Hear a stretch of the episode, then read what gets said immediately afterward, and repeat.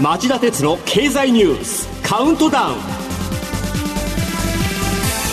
皆さんこんにちは。番組アンカー経済ジャーナリストの町田鉄です。こんにちは。番組アシスタントの杉浦舞です。今日も新型コロナ対策をして放送しますもっと外国人労働者を積極的に活用しようという動きがようやく出てきそうです。昨日付の日本経済新聞長官によると出入国在留管理庁は人手不足の深刻な業種14分野で定めている外国人の在留資格特定技能について来年度にも事実上在留期間の制限をなくす方向で調整しているとのことなんです。これによって熟練した技能があれば在留資格を何度でも更新することが可能になる。つまり事実上永住の道を開くほか家族の帯同も認めるといいます。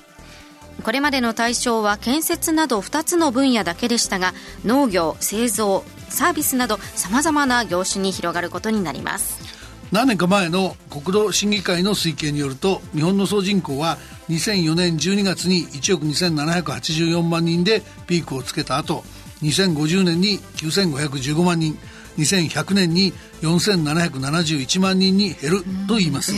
まあ、これと並行して高齢化も進みますんで人口の減少を食い止める政策や外国から労働者を確保する戦略が不可欠なのに安倍政権以来口先ばかりのやったふり政策が続いてきたのは許容できないことでした、えー、ただ在留資格の緩和は評価できるんですけど、日本を魅力ある国にして外国人労働者に長期滞在や永住先として日本が選ばれるような国に日本をしたり、うん、えー、逆に外国人が日本社会の一員として溶け込めるようにしたりするには実にさまざまな課題が残っています。入管制度にとどまらない社会の変革に我々自身も積極的に取り組まなければならないと思いますそれではこの後僕が厳選した今週これだけは押さえておきたい10本をカウントダウン方式でお送りします。この番組は NTT グループの提供でお送りします。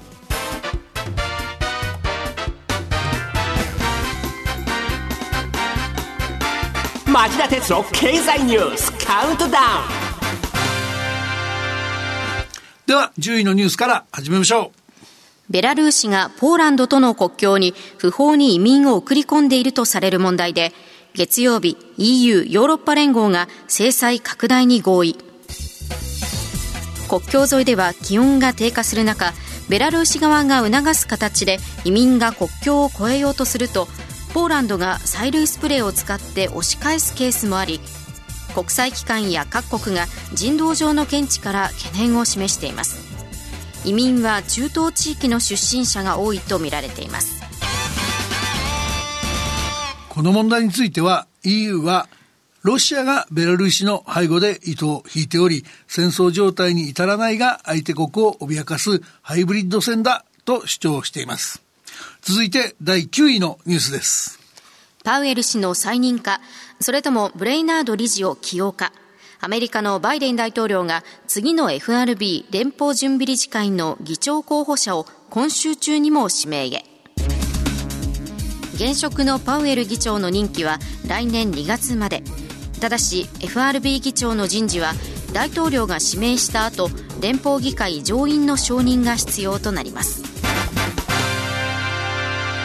えー、今月に入ってバイデン大統領が2人をホワイトハウスに呼び、個別に面会したため、候補はこの2人に絞られたと見られています。金融市場では新型コロナウイルス危機を無難に乗り切ったパウエル氏の再任を支持する声が多い一方で、民主党の左派にはパウエル氏があまりにも、えー、金融規制に熱心でないことに不満を持つ向きが結構たくさんいて、えー、バイデン大統領の選択が注目されています。8位のニュースはこれです。スターバックスコーヒージャパン飲み物を提供するカップを再利用する実証実験を開始へ。繰り返し使えるステンレスカップを貸し出し使用後に返却してもらうことによりプラスチックごみの削減につなげるものです。実証実験は来週月曜日から来年5月末まで東京丸の内の10店舗で実施しますが消費者の需要や店舗のオペレーションを確認した上で他の地域にも拡大する考えですえー、アプリで登録して3日以内に対象の店舗に返却という仕組みにするんだそうです。うんはい、一企業のごく限られた地域での実証実験ではありますが、環境保護、持続可能な社会の構築というと、関心が気候変動対策ばかりに向かいがちです。このニュースはプラスチックごみの海洋汚染の問題など他にもいろんな問題があることを思い出させてくれるものだと感じ、えー、ランキングに入れてみました、こういうニュースも取り上げるのもいいですね。じゃあ入れるようにします。続いては第7位のニュースです。1日でも100万円全額支給という文書通信交通滞在費いわゆる文通費問題昨日臨時国会で自民、立憲民主、維新の3党が法改正を目指すことで合意。国会議員の歳費、給与の支給方法は2011年に月単位から日割りに変更されていましたが、文通費は当時改められず、月額支給のままになっていました。この問題を提起した吉村大阪府知事は、自身もおよそ5年前の衆議院議員時代に満額受領したことを認め、返還することを表明しています。えー、続いて6位のニュースはこれです。今年7月から9月期の GDP 国内総生産速報値、年率換算で3.0%のマイナスに、7月に見直した政府目標の達成も難しく、7月から9月の実質 GDP は緊急事態宣言発令や供給網の混乱が響き予想を上回る減速となりました。一方アメリカやヨーロッパ各国はプラス成長を維持しており日本の回復力の弱さが鮮明になっています。輸出も設備投資もマイナス成長という中でコロナ危機が長引いて個人消費まで落ち込んだんですから、うん、まあマイナス幅がこれぐらいに広がるのは仕方なかったというしか言いようがありません。しかし日銀の黒田総裁は GDP の発表があった月曜日に名古屋市内で講演し国内経済は来年前半には感染拡大前である2019年の水準をおおむね回復できるとの認識を示しましたが、えー、この後第5位のニュースで取り上げるような下振れ要因もいろいろあって一段と回復が遅れる可能性も否定できない状況じゃないかと思います。第5位のニュースはこれです。原油高と円安が響き10月で3ヶ月連続の貿易赤字に。慌てた政府経済産業省は石油元売り各社に新たな補助金を支給すると発表しており後ほどお伝えする経済対策に盛り込むとしていますえー、石油元売り各社への新たな補助金は効果もわからなければ公平性が保たれるかも疑問です。落ち着いたところで検証することが絶対に必要になってきます。ガソリンの小売価格を決めるのは小売のガソリンスタンド。元売りが決めるものではないからです。一方、貿易統計の問題は原油の急騰に加えて自動車の輸出減少や歴史的な円安が招く原材料価格の上昇など足元の景気回復を妨げる下振れ要因がてんこ盛り状態になっていることに注意しておかなければいけません。はい特に BIS 国際決済銀行が水曜日に公表した10月の円の実力を示す実質実行為替レートは68.71とおよそ50年前の1972年並みの水準に下がりました。えー、製造業の現地生産が進み、円安はかつてのように輸出や景気の拡大につながらなくなっています。黒田さんにはいつまでも金融緩和を続けられない状況になりつつあることを肝に銘じてもらいたいと思います。名古屋でやったような口先介入、口先介入は無駄なんだと自覚してほしいですよね。4位のニュースはこれです。政府厚生労働省が3回目のワクチン接種の間隔を2回目完了から原則8ヶ月以上に修正来年の2月3月分として3700万回分が各都道府県に配布されます一方第6波の予兆でしょうか今週水曜日北海道では1ヶ月ぶりに40人の感染が確認されましたえー、第6波も気になりますけど、はい、またまた厚生労働省の迷走が始まってます。3回目のワクチン接種の2回目完了からの間隔について、月曜日の分科会では6ヶ月とする案の了承を受けたんですが、翌日火曜日になって6ヶ月はクラスター発生など特殊な場合だ。原則は8ヶ月だ。と姿勢を一変させたんです。もともとは実は8ヶ月で準備させていたので、自治体から6ヶ月だと間に合わないと声が寄せられたことが背景にあったと言います。まあ、政府のダメさは火曜日に発表したイベントや飲食店での行動制限を緩和するワクチン・検査パッケージでも明らかです。感染対策と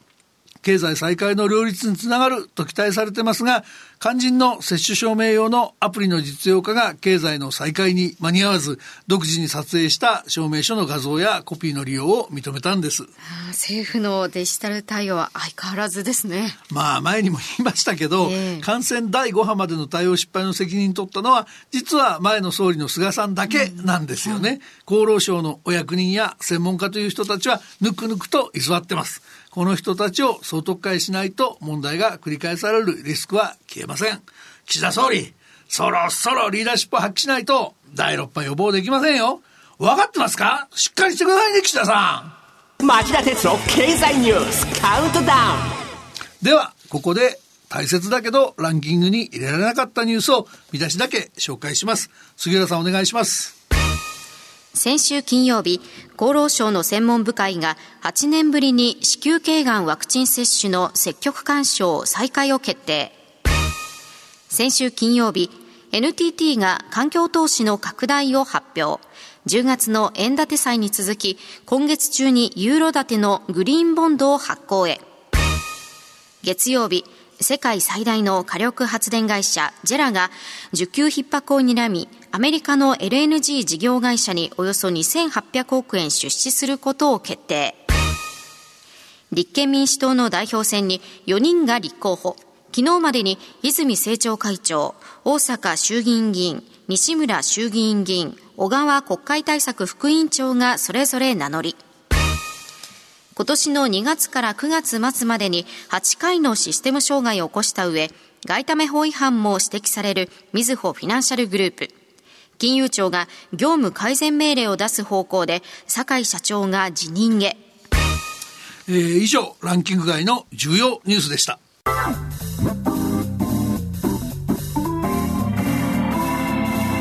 町田鉄の経済ニュースカウントダウンはい、えー、では3位のニュースはこれです。日本時間の火曜日、バイデン大統領と習近平国家主席が3時間半にわたるオンライン協議を実施。対話の継続では一致したものの、台湾や人権問題では双方が原則論にこだわり、話は平行線で終わっています。えー、バイデン大統領と習近平国家主席という二大超大国の首脳が3時間半も会談したと割したという割には、これまでのところこれといった成果が公表されていません。はいそれどころか、バイデン大統領は昨日記者団に質問されて、来年2月の北京オリンピックの外交的ボイコットを検討検討していると明かしました。まあ、緊張関係変わらないんですよね。えー、そうした中で注目されているのが、オンライン協議の翌日の水曜日、国家安全保障担当のサリバン大統領補佐官が、核戦力やサイバー分野をめぐる交換協議の開催で一致したと明かしていることなんです。えー、中国はこれまでロシアに比べて核戦力が劣ることを理由に一貫して核軍縮への参加を拒否してきましたが、以前番組でもお伝えしたようにアメリカは中国の核弾頭保有数が2030年までに少なくとも1000発になると推計しています。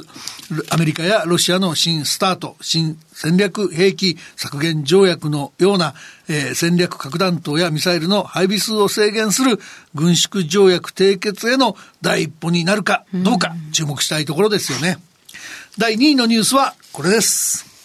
岸田内閣が過去最大の経済対策を決定へ。財政支出が55兆7000億円と、去年4月の48兆4000億円を上回る規模に。今日夕方の臨時閣議で決定する予定ですが、対策には18歳以下の子供への10万円相当の給付や事業者向けに最大250万円を配る支援金などが盛り込まれました。えー、すいません。僕自身はまだ中身を精査できてないんですが、テレビや新聞は規模の割に経済成長を中長期的に底上げする政策が決め手を書いていると伝えています。無駄遣いも多そうです。当面は赤字国債で財源を手当てしても、まあ売れる国有財産そんなにないでしょうから、将来の増税は避けられません。とても歓迎する気分にはなれないでいます。さて、いよいよ今週第1位のニュースです。先週土曜日 COP26 第26回気候変動枠組条約締約国会議が閉幕。会期を1日延長してグラスゴー気候合意を採択。産業革命前からの気温上昇を1.5度以内に抑制することが重要な目標と位置づけられた一方焦点だった石炭火力発電については当初の文書案の段階的な廃止から段階的な削減へと表現が弱められました。えー、今のニュースでもお伝えしたように、グラスゴー気候合意は、議長国イギリスと COP の事務局が目指した合意に比べると、不十分な内容にとどまりました。とはいえ、日本経済や企業経営、そして我々の暮らしに与える影響は、決して小さくないものになったことも、また事実です。その意味では、今回の COP26 は、京都議定書を採択した1997年の COP3 や、パリ協定を採択した2015年の COP21 ほどではないものの、えー、それなりに節目の会議だったと言って良いと思います。うん、持田さんは COP26 やグラスゴー気候合意のどういった部分をどう評価しているのか私も関心がありますので、この後夕方5時35分からの町田鉄の経済ニュース深掘りでぜひ詳しく聞かせてほしいと思うんですが、いかがでしょうか？はい、あの、わかりました。それはそうしましょう。はい、ただですね、ええ、ここでちょっとだけ言っときますと、はいあの、まあ、今もニュースにあったように、廃止ではないけど削減ということが、この石炭火力発電については、しっかり書き込まれてるわけですね。で、日本は実は石炭火力発電への依存度が非常に高い。なので、えー、当然それなりの対応に、対応が必要になってくることは間違いないですよね。そうですよね。まあ、例えばその石炭火力そのものをどうするのかとか、他のものをどうするのかとか、まあ、いろんな選択肢があると思うので、そんなお話をしたいかなと思っています。ぜひお願いします。以上、今日のカウントダウンでした。町田鉄の経済ニュースカウントダウン。この番組は NTT グループの提供でお送りしました。皆さんとはこの後5時35分からの町田鉄の経済ニュース深掘りで再びお耳にかかりましょう。テーマは COP26 が延長戦で採択したグラスゴー気候合意が残した課題です。それではさようなら。